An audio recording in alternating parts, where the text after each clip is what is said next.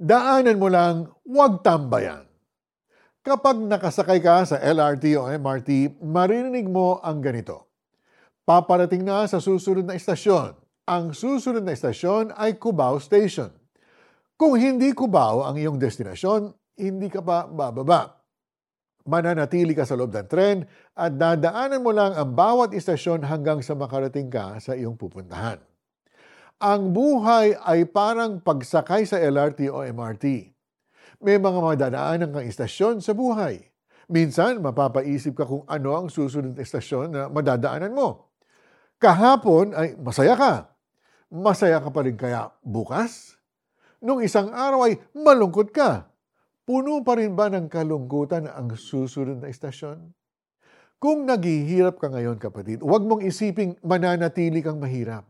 Dadaanan mo lang yan. Kung mabigat ang iyong problema sa ngayon, Daanan mo lang yan at huwag tambayan. Pagkatiwalaan mo ang Diyos sapagkat siya'y nagbibigay ng gantimpala sa mga humahanap sa Kanya. Sa paglapit mo kay Lord, tandaan ang tatlong K na makapagpapalago ng faith mo kay God. Una, karaniwan at normal lang ang problema. Remember, life is more difficult without God. Ang sabi ni Jesus, Take my yoke for it is light. Pangalawa, kausapin si God. Ang sabi ni Jesus, I am with you even to the end of the age. Hindi ka niya iiwan o pababayaan kailanman. Pangatlo, kilalanin si Jesus bilang tagapagligtas at Panginoon ng iyong buhay. Jesus saves us from sin and helps us overcome our daily troubles. Always look for the good in everything.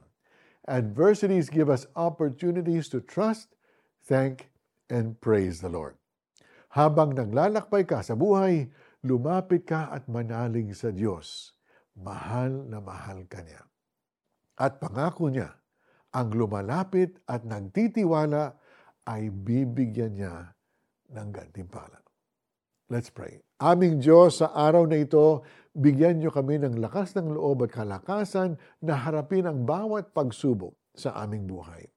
Turuan ninyo kami na daanan lamang ang mga pagsubok sa buhay at palakasin ninyo ang aming pananampalataya sa inyo.